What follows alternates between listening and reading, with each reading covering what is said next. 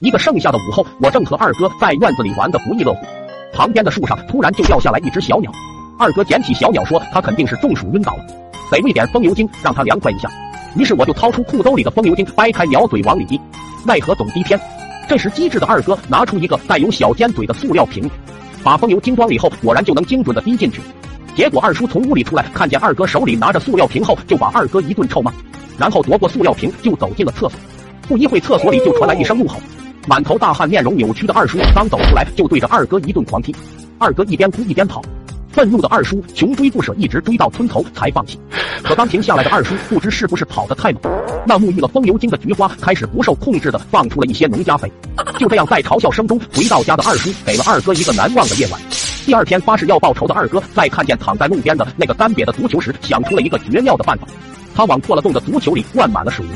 等水泥干了，就把足球抱到躺在树下乘凉的二叔面前，然后轻蔑的对二叔说：“爸，你会踢足球吗？”面对二哥的挑衅，身为球王的二叔抬起黄金右脚朝足球猛地一踢，只听见咔嚓一声，然后二叔的惨叫声就传遍了整个村子。之后右脚粉碎性骨折的二叔在医院躺了一个月才回家，而怕挨打的二哥就鞍前马后的伺候着。又是一个午后，二叔躺在院子里的大树下打盹儿，二哥不敢打扰睡得正香的二叔。就端了个小板凳坐在旁边，准备帮二叔灌药，但是药瓶放在地上，拿的时候不方便。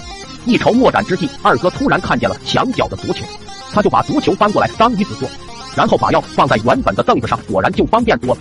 突然，一只苍蝇落在了二叔受伤的脚上，孝顺的二哥怕苍蝇身上的细菌感染他爸，就以迅雷不及掩耳之势一巴掌打在了二叔脚上。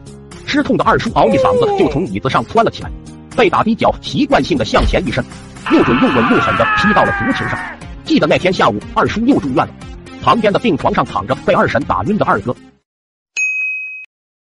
抖音。